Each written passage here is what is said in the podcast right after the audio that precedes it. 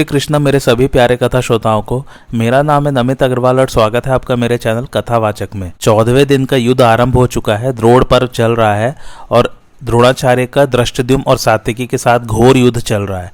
आइए आज की कथा आरंभ करते हैं। आचार्य ने सात्यकी के ऊपर बाढ़ बरसाना आरंभ किया। सात्यकी के घोड़े भी बड़ी फुर्ती से द्रोड़ के सामने आकर डट गए। तब वे दोनों वीर परस्पर हज़ारों बाढ़ छोड़ते हुए घोर युद्ध करने लगे। उन दोनों ने आकाश में बाड़ों का जाल सा फैला दिया और दसों दिशाओं को बाड़ों से व्याप्त कर दिया।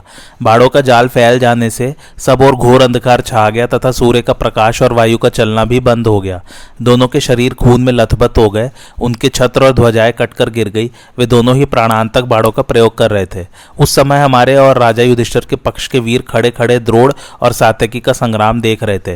विमानों पर चढ़े हुए ब्रह्मा और चंद्रमा आदि देवता तथा सिद्ध चारण, विद्याधर और नागगढ़ भी उन पुरुष सिंहों के आगे बढ़ने, पीछे हटने तथा तरह तरह के शस्त्र संचालन के कौशल को देखकर बड़े आश्चर्य में पड़े हुए थे। इस प्रकार वे दोनों वीर अपने अपने हाथ की सफ़ाई दिखाते हुए एक दूसरे को बाड़ों से बींद रहे थे। इतने ही में सात्यकी ने अपने सुदृढ़ बाड़ों से आचार्य के धनुष बाढ़ काट डाले। क्षण भर में ही द्रोड़ ने दूसरा धनुष चढ़ाया, किंतु सातकी ने उसे भी काट डाला। इसी प्रकार द्रोड़ जो जो धनुष चढ़ाते गए, सातकी उसी को काटता गया। इस तरह उसने उनके सौ धनुष काट डाले। यह काम इतनी सफ़ाई से हुआ कि आचार्य कब धनुष चढ़ाते हैं तथा सातकी कब उसे काट डालता है, यह किसी को जान ही नहीं पड़ता था। सात्यकी का यह अति मानुष कर्म देखकर द्रोण ने मन ही मन विचार किया कि जो अस्त्र बल परशुराम, कार्तवीर्य, अर्जुन और भीष्म में है, वही सात्यकी में भी है। इसके बाद द्रोणाचार्य ने एक नया धनुष लिया और उस पर कई अस्त्र चढ़ाए। किंतु सात्यकी ने अपने अस्त्र कौशल से उन सब अस्त्र को काट डाला और आचार्य पर तीखे बाड़ों की वर्षा आरंभ कर दी। इससे सभी को बड़ा आश्चर्य हुआ। अंत में आचार्य ने अत्यंत कुपित होकर सात्यकी का संहार करने के लिए दिव्य आग्नेस्त्र छोड़ा। यह देखकर सात्यकी ने दिव्य वारुणास्त्र का प्रयोग किया। उस समय दोनों वीरों को दिव्य अस्त्रों का प्रयोग करते देखकर बड़ा हाहाकार होने लगा। यहाँ तक कि आकाश में पक्षियों का उड़ना भी बंद हो गया। तब राजा युधिष्ठर भीम से नकुल और सहदेव सब ओर से सातकी की रक्षा करने लगे तथा राजा विराट और केकय नरेश, मत्स्य और शाल देशीय सेनाओं को लेकर द्रोड़ के सामने आकर डट गए। दूसरी ओर दुशासन के नेतृत्व में हज़ारों राजकुमार द्रोड़ को शत्रुओं से घिरा देखकर उनकी सहायता के लिए आ गए। बस दोनों ओर के वीरों में बड़ा तुमुल युद्ध छिड़ गया। उस समय धूले और बाड़ों की वर्षा के कारण कुछ भी दिखाई नहीं देता था, इसलिए वह युद्ध मर्यादाहीन हो गया। उसमें अपने अपराय पक्ष का भी ज्ञान नहीं रहा। संजय ने कहा, राजन, अब सूर्य नारायण ढल चुके थे। कौरव पक्ष के योद्धाओं में से कोई तो युद्ध के मैदान में डटे हुए थे, कोई लौट आए थे और कोई पीठ दिखाकर भाग रहे थे। इस प्रकार धीरे धीरे वह दिन बीत रहा था। किंतु अर्जुन और श्रीकृष्ण बराबर जयद्रथ की ओर ही बढ़ रहे थे। अर्जुन अपने बाड़ों से रथ के जाने योग्य रास्ता बना लेते थे और श्रीकृष्ण उसी से बढ़ते चले जा रहे थे। राजन अर्जुन का रथ जिस जिस ओर जाता था, उसी उसी ओर आपकी सेना में दरार पड़ जाती थी। उनके बाँस और लोहे के बाढ़ अनेकों शत्रुओं का संहार करते हुए उनका रक्तपान कर रहे थे। वे रथ से एक कोस तक के शत्रुओं का सफाया कर देते थे। अर्जुन का रथ बड़ी तेज़ी से चल रहा था। उस समय उसने सूर्य, इंद्र, रुद्र और कुबेर के रथों को भी मात कर दिया था। जिस समय वह रथ रथियों की सेना के बीच में पहुँचा, उसके घोड़े भूख, प्यास से व्याकुल हो उठे और बड़ी कठिनता से रथ खींचने लगे। उन्हें पर्वत के समान सहस्त्रों मरे हुए हाथी, घोड़े, मनुष्य और रथों के ऊपर होकर अपना मार्ग निकालना पड़ता था। इसी समय अवंती देश के दोनों राजकुमार अपनी सेना के सहित अर्जुन के सामने आ डटे। उन्होंने बड़े उल्लास में भरकर अर्जुन को चौसठ श्री कृष्ण को सत्तर और घोड़ों को सौ बाड़ों से घायल कर दिया। तब अर्जुन ने कुपित होकर नौ बाड़ों से उनके मर्म स्थानों को बींद दिया तथा दो बाड़ों से उनके धनुष और ध्वजाओं को भी काट डाला। वे दूसरे धनुष लेकर अत्यंत क्रोधपूर्वक अर्जुन पर बाढ़ बरसाने लगे। अर्जुन ने तुरंत ही फिर उनके धनुष काट डाले तथा और बाढ़ छोड़कर उनके घोड़े, सारथी पार्श रक्षक और कई साथियों को मार डाला। फिर उन्होंने एक छुरप्र बाढ़ से बड़े भाई विंद का सिर काट डाला और वह मरकर पृथ्वी पर जा पड़ा। विंद को मरा देखकर महाबली अनुविंद हाथ में गदा लेकर रथ से कूद पड़ा और अपने भाई की मृत्यु का स्मरण करते हुए उससे श्रीकृष्ण के ललाट पर चोट की। किंतु श्रीकृष्ण उससे तनिक भी विचलित न हुए। अर्जुन ने तुरंत ही छह बाढ़ों से उसके हाथ, पैर, सिर और गर्दन काट डाले और वह पर्वत शिखर के समान पृथ्वी पर गिर गया। विंद और अनुविंद को मरा देखकर उनके साथी अत्यंत कुपित होकर सहस्त्रों बाढ़ बरसाते अर्जुन की ओर दौड़े। अर्जुन ने बड़ी फुर्ती से अपने बाड़ों द्वारा उनका सफाया कर दिया और वे आगे बढ़े। फिर उन्होंने धीरे धीरे श्री कृष्ण से कहा, घोड़े बाड़ों से बहुत व्यथित हो रहे हैं और बहुत थक गए हैं। जयद्रथ भी अभी दूर है। ऐसी स्थिति में इस समय आपको क्या करना उचित जान पड़ता है। मेरे विचार से जो बात ठीक जान पड़ती है, वह मैं कहता हूँ, सुनिए। आप मज़े से घोड़ों को छोड़ दीजिए और इनके बाढ़ निकाल दीजिए। अर्जुन के इस प्रकार कहने पर श्री कृष्ण ने कहा, पार्थ, तुम जैसा कहते हो, मेरा भी यही विचार है। अर्जुन ने कहा, केशव, मैं कौरवों की सारी सेना को रोके रहूँगा। इस बीच में आप यथावत सब काम कर ले। ऐसा कहकर अर्जुन रथ से उतर पड़े और बड़ी सावधानी से धनुष लेकर पर्वत के समान अविचल भाव से खड़े हो गए। इस समय विजयाभिलाषी क्षत्रिय उन्हें पृथ्वी पर खड़ा देखकर, अब अच्छा मौका है, इस प्रकार चिल्लाते हुए उनकी ओर दौड़े। उन्होंने बड़ी भारी रथ सेना के द्वारा अकेले अर्जुन को घेर लिया और अपने धनुष चढ़ाकर तरह तरह के शस्त्र और बाड़ों से उन्हें ढक दिया। किंतु वीर अर्जुन ने अपने अस्त्रों से उनके अस्त्रों को सब ओर से रोककर उन सभी को अनेकों बाड़ों से आच्छादित कर दिया। कौरवों की असंख्य सेना अपार समुद्र के समान थी। धृतराष्ट्र ने पूछा, संजय, जब अर्जुन और श्रीकृष्ण पृथ्वी पर खड़े हुए थे तो ऐसा अवसर पाकर भी कौरव लोग अर्जुन को क्यों नहीं मार सके? संजय ने कहा, राजन, जिस प्रकार लोभ अकेला ही सारे घोड़ों को रोक देता है, उसी प्रकार अर्जुन ने पृथ्वी पर खड़े होने पर भी रथों पर चढ़े हुए समस्त राजाओं को रोक रखा था। इसी समय श्रीकृष्ण ने घबराकर अपने प्रिय सखा अर्जुन से कहा, अर्जुन, यहाँ रणभूमि में कोई अच्छा जलाशय नहीं है, तुम्हारे घोड़े पानी पीना नहीं चाहते हैं। इस पर अर्जुन ने तुरंत ही अस्त्र द्वारा पृथ्वी को फोड़कर घोड़ों के पानी पीने योग्य एक सुंदर सरोवर बना दिया दिया। यह सरोवर बहुत विस्तृत और स्वच्छ जल से भरा हुआ था। एक क्षण में ही तैयार किए हुए उस सरोवर को देखने के लिए वहाँ नारद मुनि भी पधारे। इसमें अद्भुत कर्म करने वाले अर्जुन ने एक बाड़ों का घर बना दिया, जिसके खंबे बाँस और छत बाड़ों के ही थे। उसे देखकर श्रीकृष्ण हंसे और बोले, खूब बनाया। इसके बाद वे तुरंत ही रथ से कूद पड़े और उन्होंने बाड़ों से बिंधे हुए घोड़ों को खोल दिया। अर्जुन का यह अभूतपूर्व पराक्रम देखकर सिद्ध चारण और सैनिक लोग वाह वाह की ध्वनि करने लगे। सबसे बढ़कर आश्चर्य की बात यह हुई कि बड़े बड़े महारथी भी पैदल अर्जुन से युद्ध करने पर भी उन्हें पीछे न हटा सके। कमल नयन श्री कृष्ण मानव स्त्रियों के बीच में खड़े हो। इस प्रकार मुस्कुराते हुए घोड़ों को अर्जुन के बनाए हुए बाड़ों के घर में ले गए और आपके सब सैनिकों के सामने ही निर्भय होकर उन्हें लिटाने लगे। वे अश्वचर्य में उस्ताद तो है ही। थोड़ी ही देर में उन्होंने घोड़ों के श्रम, ग्लानी, कंप और घावों को दूर कर दिया तथा अपने कर कमलों से उनके बाढ़ निकालकर मालिश करके और पृथ्वी पर लिटाकर उन्हें जल पिलाया। इस प्रकार जब वे नहाकर जल पीकर और घास खाकर ताजे हो गए तो उन्हें फिर रथ में जोत दिया। इसके बाद वे अर्जुन के साथ फिर उस रथ पर चढ़कर बड़ी तेज़ी से चले। इस समय आपके पक्ष के योद्धा कहने लगे, अहो श्री कृष्ण और अर्जुन हमारे रहते निकल गए और हम उनका कुछ भी ना बिगाड़ सके। हमें धिक्कार है धिक्कार है। बालक जैसे खिलौने की परवाह नहीं करते, उसी प्रकार वे एक ही रथ में चढ़कर हमारी सेना को कुछ भी न समझकर आगे बढ़ गए। कौरव पक्ष के वीर जब इस प्रकार बातें कर रहे थे सूर्य नारायण अस्ताचल की ओर ढल चुके थे। इसलिए अर्जुन बड़ी तेज़ी से जयद्रथ की ओर बढ़ रहे थे। कोई भी योद्धा उन्हें रोक नहीं पाता था। उन्होंने सारी सेना के पैर उखाड़ दिए थे। श्री कृष्ण सेना को रौनते हुए बड़ी तेज़ी से घोड़ों को हाँक रहे थे और अपने पाँच जन्य शंख की ध्वनि करते जाते थे। यह देखकर शत्रु पक्ष के रथी बहुत उदास हो गए। धूल के कारण इस समय सूर्यदेव भी बहुत ढक गए थे तथा बाढ़ों से व्यथित होने के कारण सैनिक लोग श्रीकृष्ण और अर्जुन की ओर देख भी नहीं पाते थे। संजय ने कहा, राजन, अब श्री कृष्ण और अर्जुन निर्भय होकर आपस में जयद्रथ का वध करने की बात करने लगे। उन्हें सुनकर शत्रु बहुत भयभीत हो गए। वे दोनों आपस में कह रहे थे, जयद्रथ को छह महारथी। कौरवों ने अपने बीच में कर लिया है, किंतु एक बार उस पर दृष्टि पड़ गई तो वह हमारे हाथ से छूटकर नहीं जा सकेगा। यदि देवताओं के सहित स्वयं इंद्र भी उसकी रक्षा करेंगे तो भी हम उसे मारकर ही छोड़ेंगे। उस समय उन दोनों के मुख की कांति देखकर आपके पक्ष के वीर यही समझने लगे कि यह अवश्य जयद्रथ का वध कर देंगे। इसी समय श्रीकृष्ण और अर्जुन ने सिंधुराज को देखकर हर्ष से बड़ी गर्जना की। उन्हें बढ़ते देखकर आपका पुत्र दुर्योधन जयद्रथ की रक्षा के लिए उनके आगे होकर निकल गया। आचार्य द्रोड़ उसके कवच बाँध चुके थे, अथवा अकेला ही रथ पर चढ़कर संग्राम भूमि में आ कूदा। जिस समय आपका पुत्र अर्जुन को लांग कर आगे बढ़ा, आपकी सारी सेना में खुशी से बाजे बजने लगे। तब श्री कृष्ण ने कहा, अर्जुन, देखो, आज दुर्योधन हमसे भी आगे बढ़ गया है। मुझे यह बड़ी अद्भुत बात जान पड़ती है। मालूम होता है इसके समान कोई दूसरा रथी नहीं है। अब समयानुसार उसके साथ युद्ध करना मैं उचित ही समझता हूँ। आज ये तुम्हारा लक्ष्य बना है, इसे तुम अपनी सफलता ही समझो। नहीं तो यह राज्य का लोभी तुम्हारे साथ संग्राम करके मरने के लिए क्यों आता? आज सौभाग्य से ही यह तुम्हारे बाड़ों का विषय बना है, इसलिए तुम ऐसा करो, जिससे यह शीघ्र ही अपने प्राण त्याग दे। पार्थ, तुम्हारा सामना तो देवता, असुर और मनुष्यों के सहित तीनों लोग भी नहीं कर सकते, फिर इस अकेले दुर्योधन की तो बात ही क्या है? यह सुनकर अर्जुन ने कहा, ठीक है, यदि समय मुझे यह काम करना ही चाहिए तो आप और सब काम छोड़कर दुर्योधन की ओर ही चलिए। इस प्रकार आपस में बातें करते हुए श्रीकृष्ण और अर्जुन ने प्रसन्न होकर राजा दुर्योधन के पास पहुँचने के लिए अपने सफ़ेद घोड़े बढ़ाए। इस महासंकट के समय भी दुर्योधन डरा नहीं, उसने उन्हें अपने सामने आने पर रोक दिया। यह देखकर उसके पक्ष के सभी छत्री उसकी बढ़ाई करने लगे।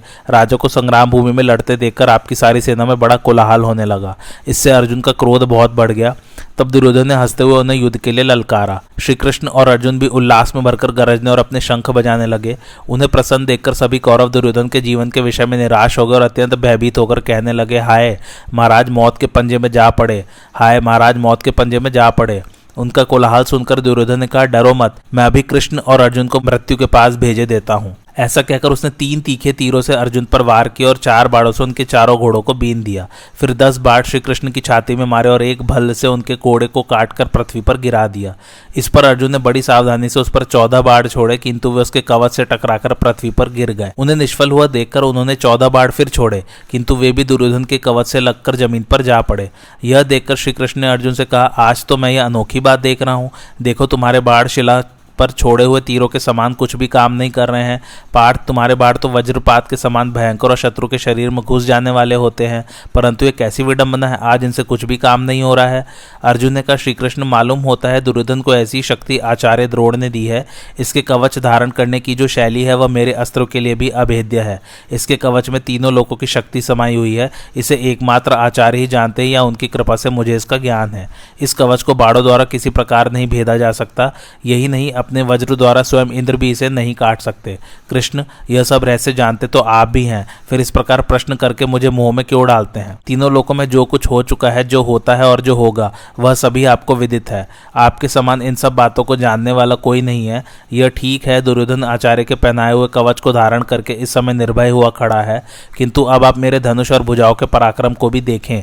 मैं कवच से सुरक्षित होने पर भी आज इसे परास्त कर दूँगा। ऐसा कहकर अर्जुन ने कवच को तोड़ने वाले मानवास्त्र से अभिमंत्रित करके अनेकों बाढ़ चढ़ाए।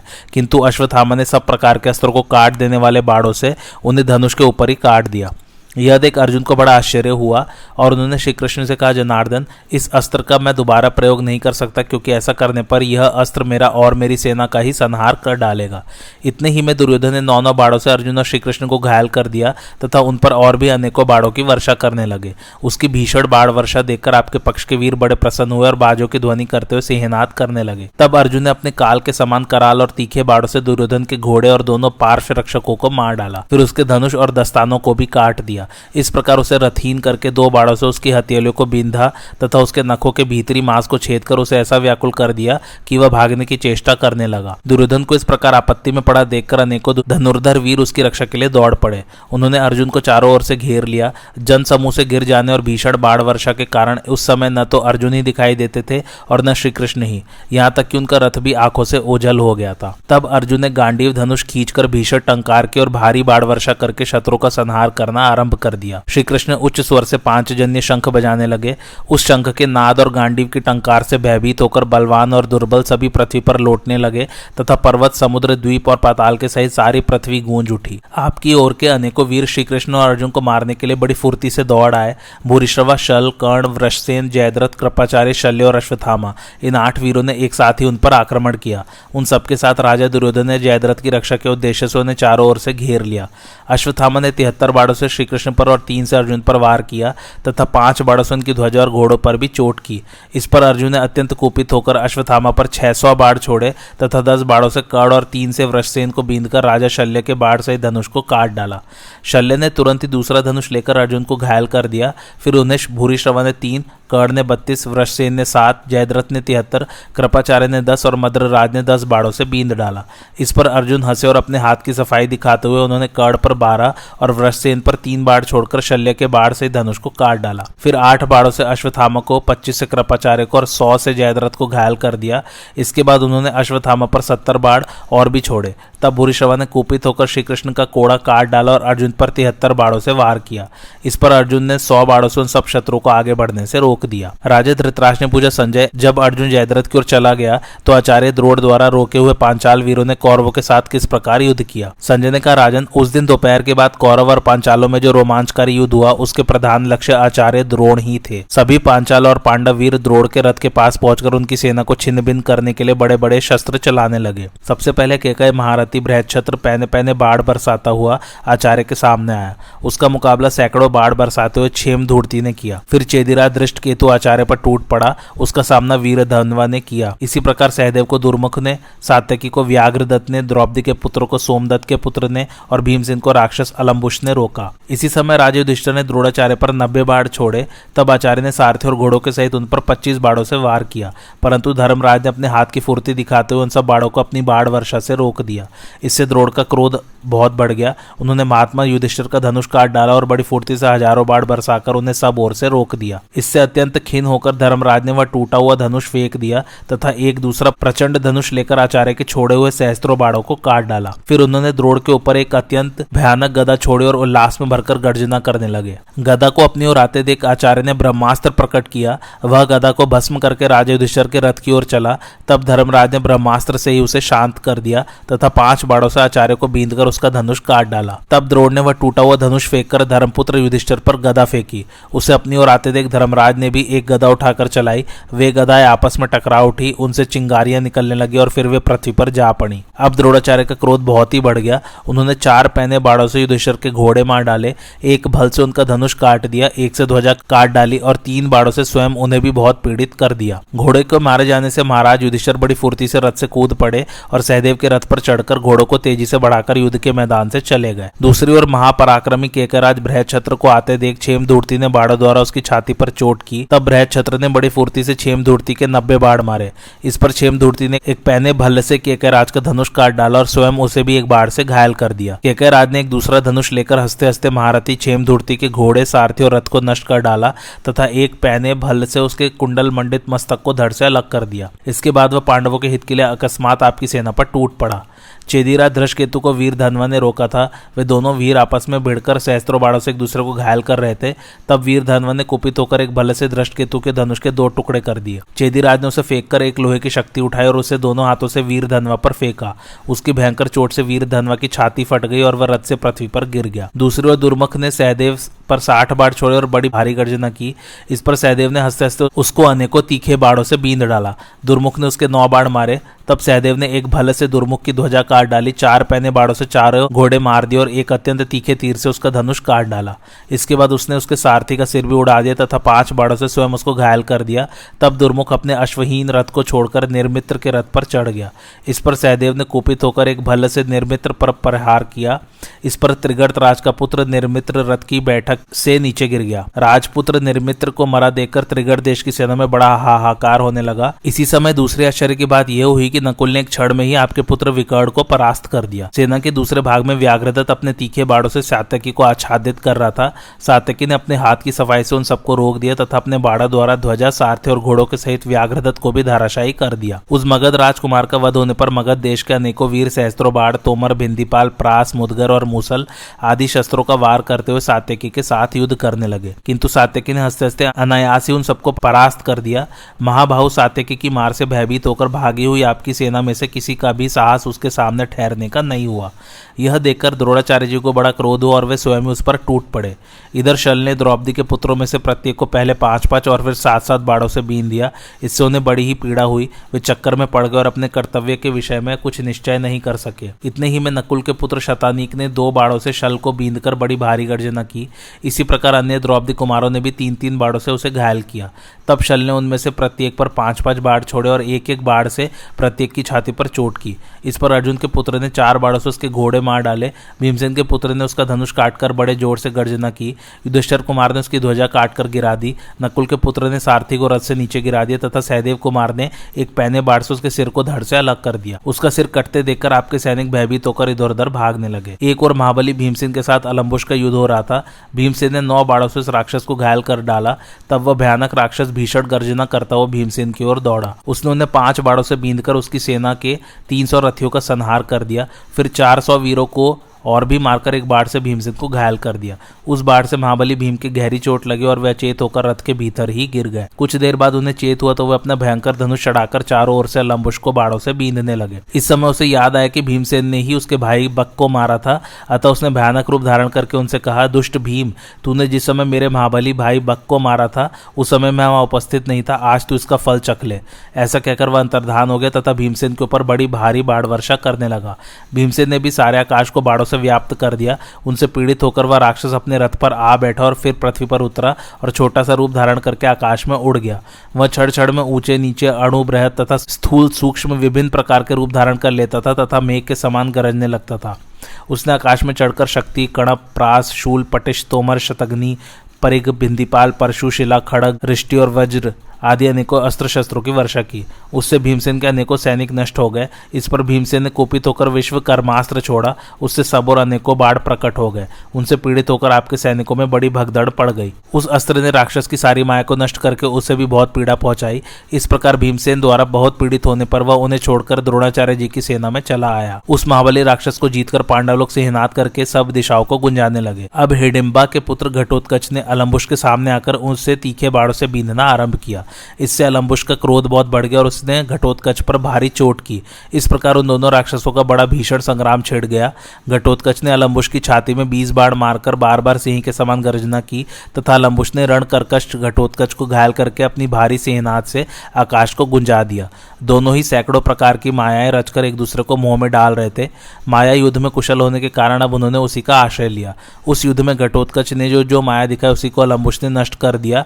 इससे भीमसेन आदि कई महारथियों का क्रोध बहुत बढ़ गया और वे भी अलम्बुश पर टूट पड़े। अलम्बुश ने अपना वज्र के समान प्रचंड धनुष चढ़ाकर भीमसेन पर पच्चीस, घटोत्कच पर पाँच, युधिष्ठर पर तीन, सहदेव पर सात, नकुल पर तिहत्तर और द्रौपदी पुत्रों पर पाँच पाँच बाढ़ छोड़े तथा बड़ा भीषण सिहनाथ किया। इस पर उसे भीमसेन ने नौ, सहदेव ने पाँच, युधिष्ठर ने सौ, नकुल ने चौसठ और द्रौपदी के पुत्रों ने पाँच पाँच बाढ़ों से बीन दिया तथा घटोत्कच ने उस पर पचास बाढ़ छोड़कर फिर इस सत्तर बाढ़ों का वार करते हुए बड़ी गर्जना की। उस भीषण सिहनाथ से पर्वत, वन, वृक्ष और जलाशयों के सहित सारी पृथ्वी डगमगाने लगी।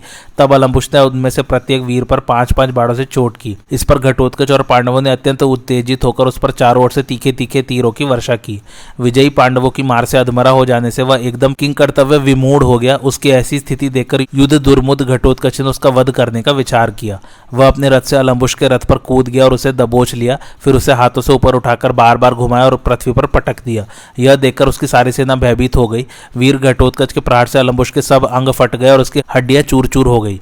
इस प्रकार महाबली अलम्बुश को मरा देखकर पांडव लोग हर्ष से सिहनात करने लगे तथा आपकी सेना में हाहाकार होने लगा। धृतराष्ट्र ने पूछा संजय, अब तो मुझे यह वृतांत ठीक ठीक सुनाओ कि संग्राम भूमि में द्रोणाचार्य जी को सात्यकी ने कैसे रोका था। संजय ने कहा, राजन, जब आचार्य ने देखा कि महापराक्रमी सात्यकी हमारी सेना को कुचल रहा है तो वे स्वयं उसके सामने आकर डट गए। उन्हें सहसा अपने सामने आया देखकर सात्यकी ने उन पर पच्चीस बाढ़ छोड़े। तब आचार्य ने बड़ी फुर्ती से उसे पाँच तीखे बाढ़ों से बीन दिया, वे उसके कवच को फोड़कर फिर पृथ्वी पर जा पड़े। इससे सात्यकी ने कुपित होकर द्रोड़ को पचास बाड़ों से घायल कर दिया तथा आचार्य ने भी अनेकों बाड़ों से उसे बींद डाला। इस समय आचार्य की चोटों से वह ऐसा व्याकुल हो गया कि उसे अपना कर्तव्य भी नहीं सूझता था, उसका चेहरा उतर गया। यह देखकर आपके पुत्र और सैनिक प्रसन्न होकर बार बार सिंहनाद करने लगे। उनका भीषण नाद सुनकर और सात्यकी को संकट में देखकर राजे दुष्टर ने दृष्टिदुम से कहा, द्रुपद पुत्र, तुम भीमसेन आदि सभी वीरों को साथ लेकर सात्यकी के रथ की ओर जाओ। तुम्हारे पीछे मैं भी सब सैनिकों को लेकर आता हूँ। इस समय सात्यकी की उपेक्षा मत करो, वह काल के गाल में पहुँच चुका है। ऐसा कहकर राजे युधिष्ठिर सात्यकी की रक्षा के लिए सारी सेना लेकर द्रोणाचार्य पर चढ़ाए। किंतु आचार्य अपनी बाण वर्षा से उन सभी महारथियों को पीड़ित करने लगे। उस समय पांडव और संजय वीरों को अपना कोई भी रक्षक दिखाई नहीं देता था। द्रोणाचार्य पांचाल और पांडवों की सेना के प्रधान प्रधान वीरों का संहार कर रहे थे। उन्होंने सैकड़ों हज़ारों पांचाल संजय मत्स्य और केकई वीरों को परास्त कर दिया था। उनके बाड़ों से बिंधे हुए योद्धाओं का बड़ा आर्तनाद हो रहा था। उस समय देवता गंधर्व और पितरों के मुख से भी यही शब्द निकल रहे थे कि देखो, ये पांचाल और पांडव महारथी अपने सैनिकों के सहित भागे जा रहे हैं। जिस समय यह वीरों का भीषण संहार हो रहा था, उसी समय राजा के कानों में पाँच जने शंख की ध्वनि पड़ी। इससे वे उदास होकर विचारने लगे, जिस प्रकार ये पाँच जने की ध्वनि हो रही है और कौरव लोग हर्ष में भरकर बार बार कोलाहल करते हैं, उससे मालूम होता है कि अर्जुन पर कोई आपत्ति आ पड़ी है। इस विचार के उठने से उनका हृदय व्याकुल हो उठा और उन्होंने गदगद कंठ होकर सात्यकी से कहा, शनि पुत्र, पूर्व काल में सत्पुरुषों ने संकट के समय मित्र का जो धर्म निश्चय किया है, इस समय उसे दिखाने का अवसर आ गया है। तुम श्री कृष्ण के समान पराक्रमी और उन्हीं की तरह पांडवों के आश्रय भी हो। अतः मैं तुम्हारे ऊपर एक भार रखना चाहता हूँ, उसे तुम ग्रहण करो। इस समय तुम्हारे बंधु सखर गुरु अर्जुन पर संकट है। तुम संग्राम भूमि उनके पास जाकर सहायता करो। इस समय द्रोड़ से कवच बंधवाकर दुर्योधन अर्जुन की ओर गया है। दूसरे कई महारथी तो वहाँ पहले ही पहुँचे हुए हैं। इसलिए तुम्हें बहुत जल्द जाना चाहिए। भीमसेन और हम सब लोग सैनिकों के सही तैयार खड़े हैं। यदि द्रोणाचार्य ने तुम्हारा पीछा किया तो हम उन्हें यहीं रोक लेंगे। अतः जिस मार्ग से अर्जुन गया, उसी से तुम भी बहुत जल्द उसके पास जाओ। आजकल वृष्णिवंशी वीरों में तुम और महाबाहु प्रद्युम दो ही अथिरथी समझे जाते हो। तुम अस्त्र संचालन में साक्षात नारायण के समान, बल में श्री बलराम जी के समान और पराक्रम में स्वयं अर्जुन के समान हो। अतः मैं तुम्हें जो काम सौंप रहा हूँ उसे पूरा करो। इस समय प्राणों की परवाह छोड़कर संग्राम भूमि में निर्भय होकर विचरो। भैया, देखो अर्जुन तुम्हारा गुरु है और श्री कृष्ण तुम्हारे और अर्जुन दोनों ही के गुरु हैं। इस कारण से भी मैं तुम्हें जाने का आदेश दे रहा हूँ। तुम मेरे कथन को टाल मत देना क्योंकि मैं भी तुम्हारे गुरु का गुरु हूँ और इसमें श्री कृष्ण का, अर्जुन का और मेरा एक ही मत है। इसलिए तुम मेरी आज्ञा मानकर अर्जुन के पास जाओ। धर्मराज के इस प्रेमयुक्त, मधुर, समयोचित और युक्ति युक्त कथन को सुनकर सात्यकी ने कहा, राजन, आपने अर्जुन की सहायता के लिए मुझसे जो न्याय युक्त बात कही है, वह मैंने सुनी वैसा करने से मेरा यश ही बढ़ेगा। अर्जुन के लिए मुझे अपने प्राणों को बचाने का तनिक भी लोभ नहीं है और आपके आगे होने पर तो संग्राम भूमि में ऐसा कौन काम है जो मैं ना करूँ? किंतु मतिमान अर्जुन और श्रीकृष्ण ने मुझसे जो बात कह रखी है, वह भी मैं आपकी सेवा में अवश्य निवेदन करना चाहता हूँ। अर्जुन ने सारी सेना के बीच में श्री कृष्ण के सामने ही मुझसे बहुत ज़ोर देकर कहा था कि जब तक मैं जयद्रथ को मारकर आऊँ, तब तक तुम बड़ी सावधानी से महाराज की रक्षा करना।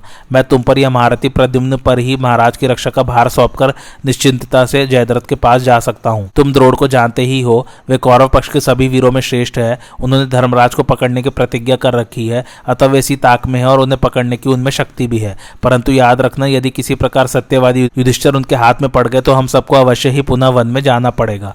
राजन, इस प्रकार सव्य साची पार्थ ने द्रोणाचार्य से सर्वदा संशक रहने के कारण आज आपकी रक्षा का भार मुझे सौंपा था।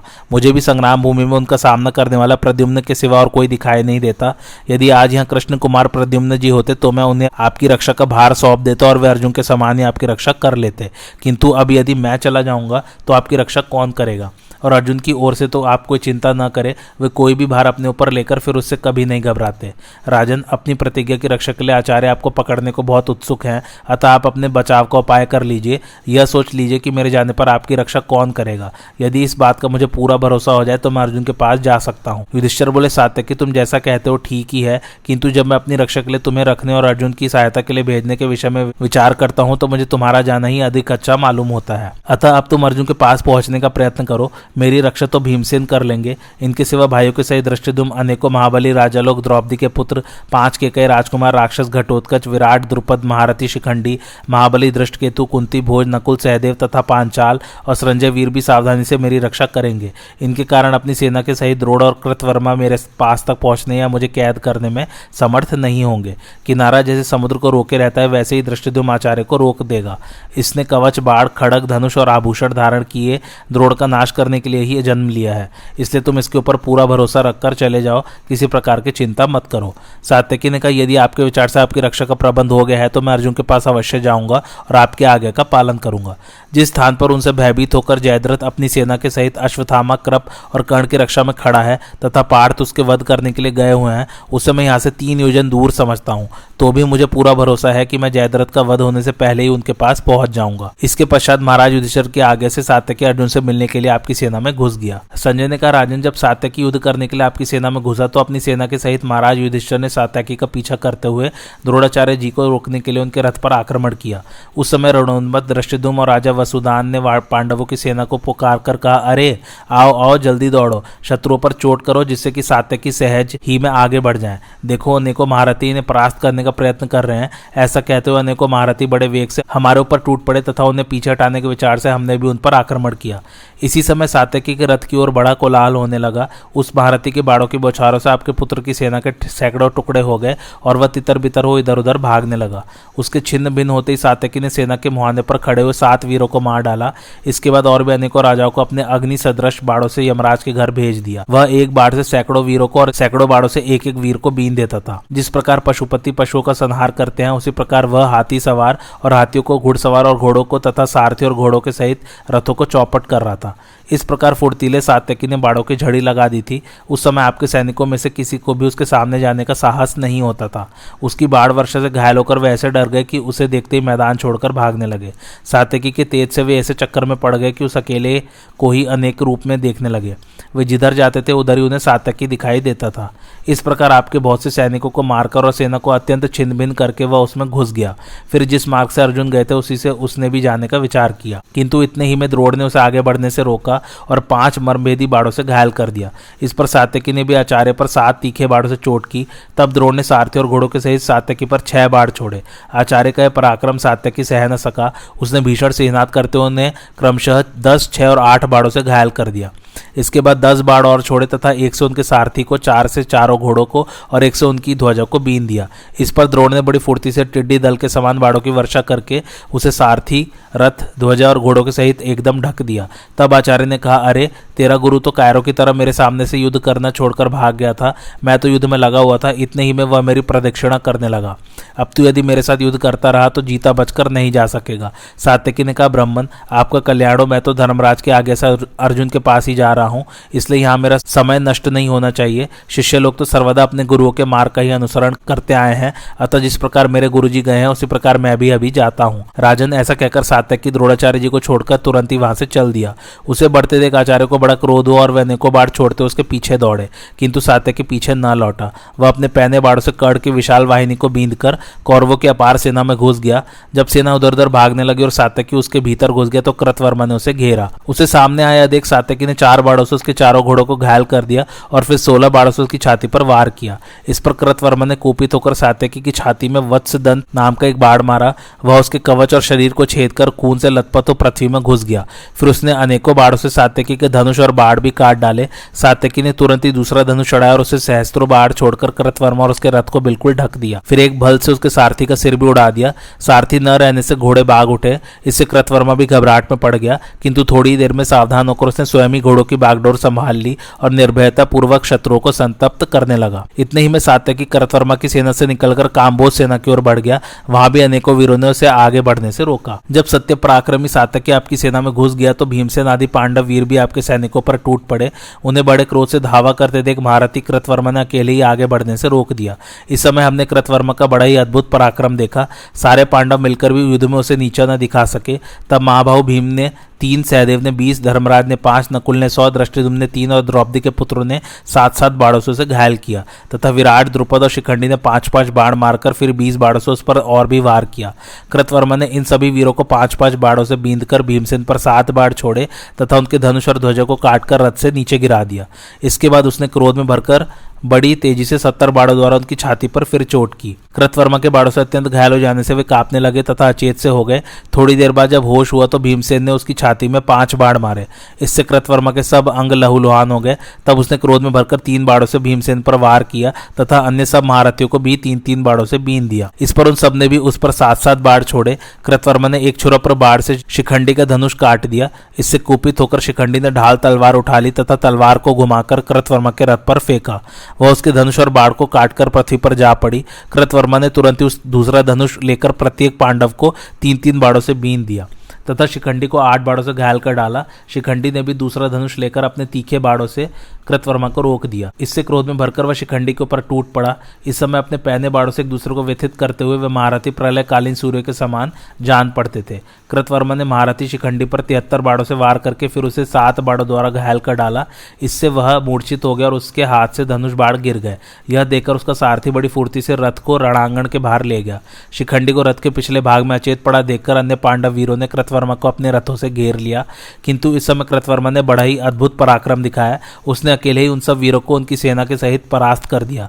पांडवों को जीतकर उसने पांचाल, संजय और केकई वीरों के भी दांत खट्टे कर दिए। अंत में कृतवर्मा की बाढ़ वर्षा से व्यथित होकर वे सभी महारथी युद्ध का मैदान छोड़कर भाग गए। संजय ने कहा, राजन, अब आपने जो बात पूछी थी वह सुनिए।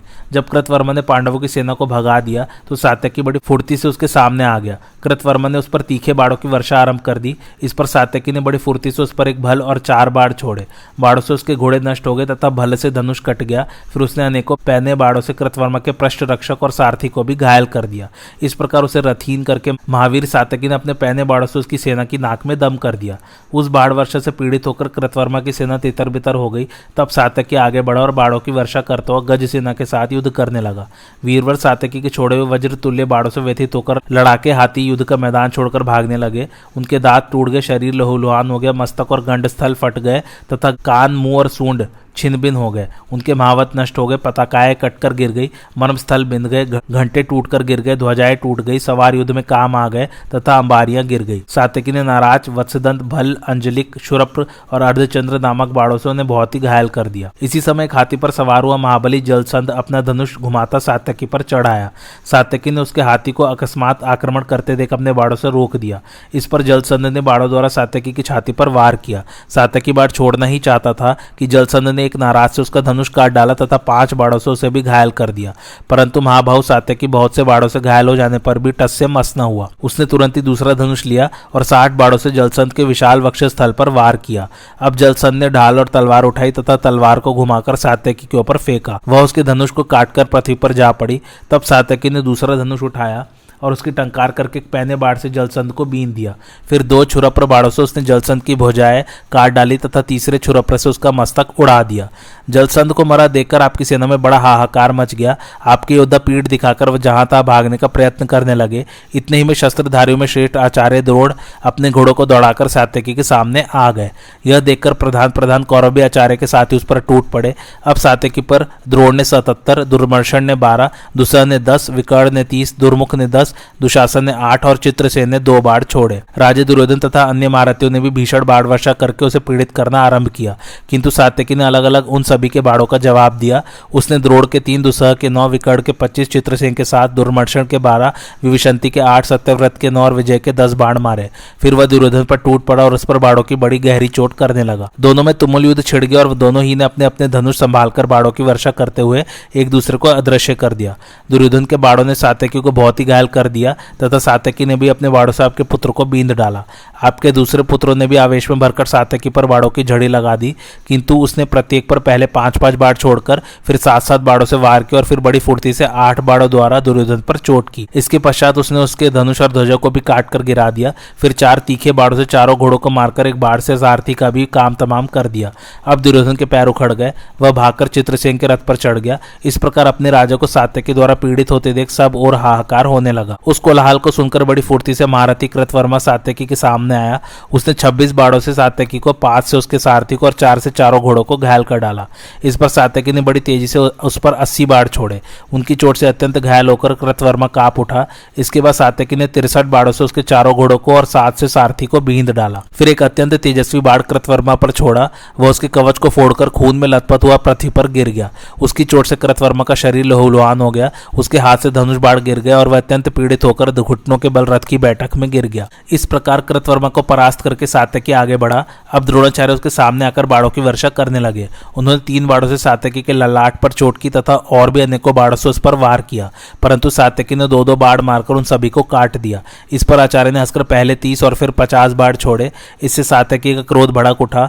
उसने नौ पहने बाड़ों से द्रोड़ पर वार किया तथा उनके सामने ही सौ बाड़ों से उनके सारथी और ध्वजा को भी बींद डाला। सात्यकी की ऐसी फुर्ती देखकर आचार्य ने सत्तर बाड़ों से उसके सारथी को बींद कर तीन से उसके घोड़ों पर चोट की। फिर एक बाढ़ से रथ की ध्वजा काटकर दूसरे से उसका धनुष काट डाला। इस पर सात्यकी ने एक भारी गदा उठाकर द्रोड़ के ऊपर छोड़ी। उसे सहसा अपने ऊपर आते देख आचार्य ने बीच ही में अनेकों बाढ़ों से काटकर गिरा दिया। फिर उसने दूसरा धनुष ले, उससे बहुत से बाढ़ बरसाकर द्रोड़ की दाहिनी भुजा को घायल कर दिया। इससे उन्हें बड़ी पीड़ा हुई और उन्होंने एक अर्धचंद्र बाढ़ से सात्यकी का धनुष काटकर एक शक्ति से उसके सारथी को मूर्छित कर दिया। इस समय सात्यकी ने बड़ा ही अतिमानुष कर्म किया। वह द्रोणाचार्य से युद्ध करता रहा और साथ ही घोड़ों की लगाम भी संभाले रहा। फिर उसने एक बाढ़ से द्रोड़ के सारथी को पृथ्वी पर गिराकर उनके घोड़ों को बाड़ों द्वारा इधर उधर भगाना आरंभ किया। वे उनके रथ को लेकर अणांगण में हज़ारों चक्कर काटने लगे। उस समय सभी राजा और राजकुमार कोलाहल मचाने लगे, किंतु सात्यकी के बाड़ों से व्यतीत होकर वे सब भी मैदान छोड़कर भाग गए। इससे आपकी सेना फिर अव्यवस्थित और तितर बितर होने लगी। सातकी के बाड़ों से पीड़ित होकर आचार्य के घोड़े हवा हो गए और उन्होंने फिर उन्हें व्यू के द्वार पर ही लाकर खड़ा कर दिया। आचार्य ने पांडव और पांचालों के प्रयत्न से अपने व्यू को टूटा हुआ देखकर फिर सात्यकी की ओर जाने का विचार छोड़ दिया और वे पांडव और पांचालों को आगे बढ़ने से रोककर व्यू की ही रक्षा करने लगे। संजय ने कहा, राजन, इस प्रकार द्रोणाचार्य तथा कृतवर्मा आदि आपके वीरों को परास्त कर सात्यकी ने अपने सारथी से कहा, सूत, हमारे शत्रुओं को तो श्री कृष्ण और अर्जुन पहले ही भस्म कर चुके हैं। हम तो उनकी पराजय में केवल निमित्त मात्र पुरुष श्रेष्ठ अर्जुन के मारे हुए योद्धाओं को ही मार रहे हैं। सारथी से ऐसा कहकर वह श्रेणी कुलभूषण, सब और बाड़ों की वर्षा करता अपने शत्रुओं पर टूट पड़ा। उसे बढ़ता देख राजकुमार सुदर्शन क्रोध में भरकर सामने आया और बलात् उसे रोकने लगा। उसने सात्यकी पर सैकड़ों बार छोड़े।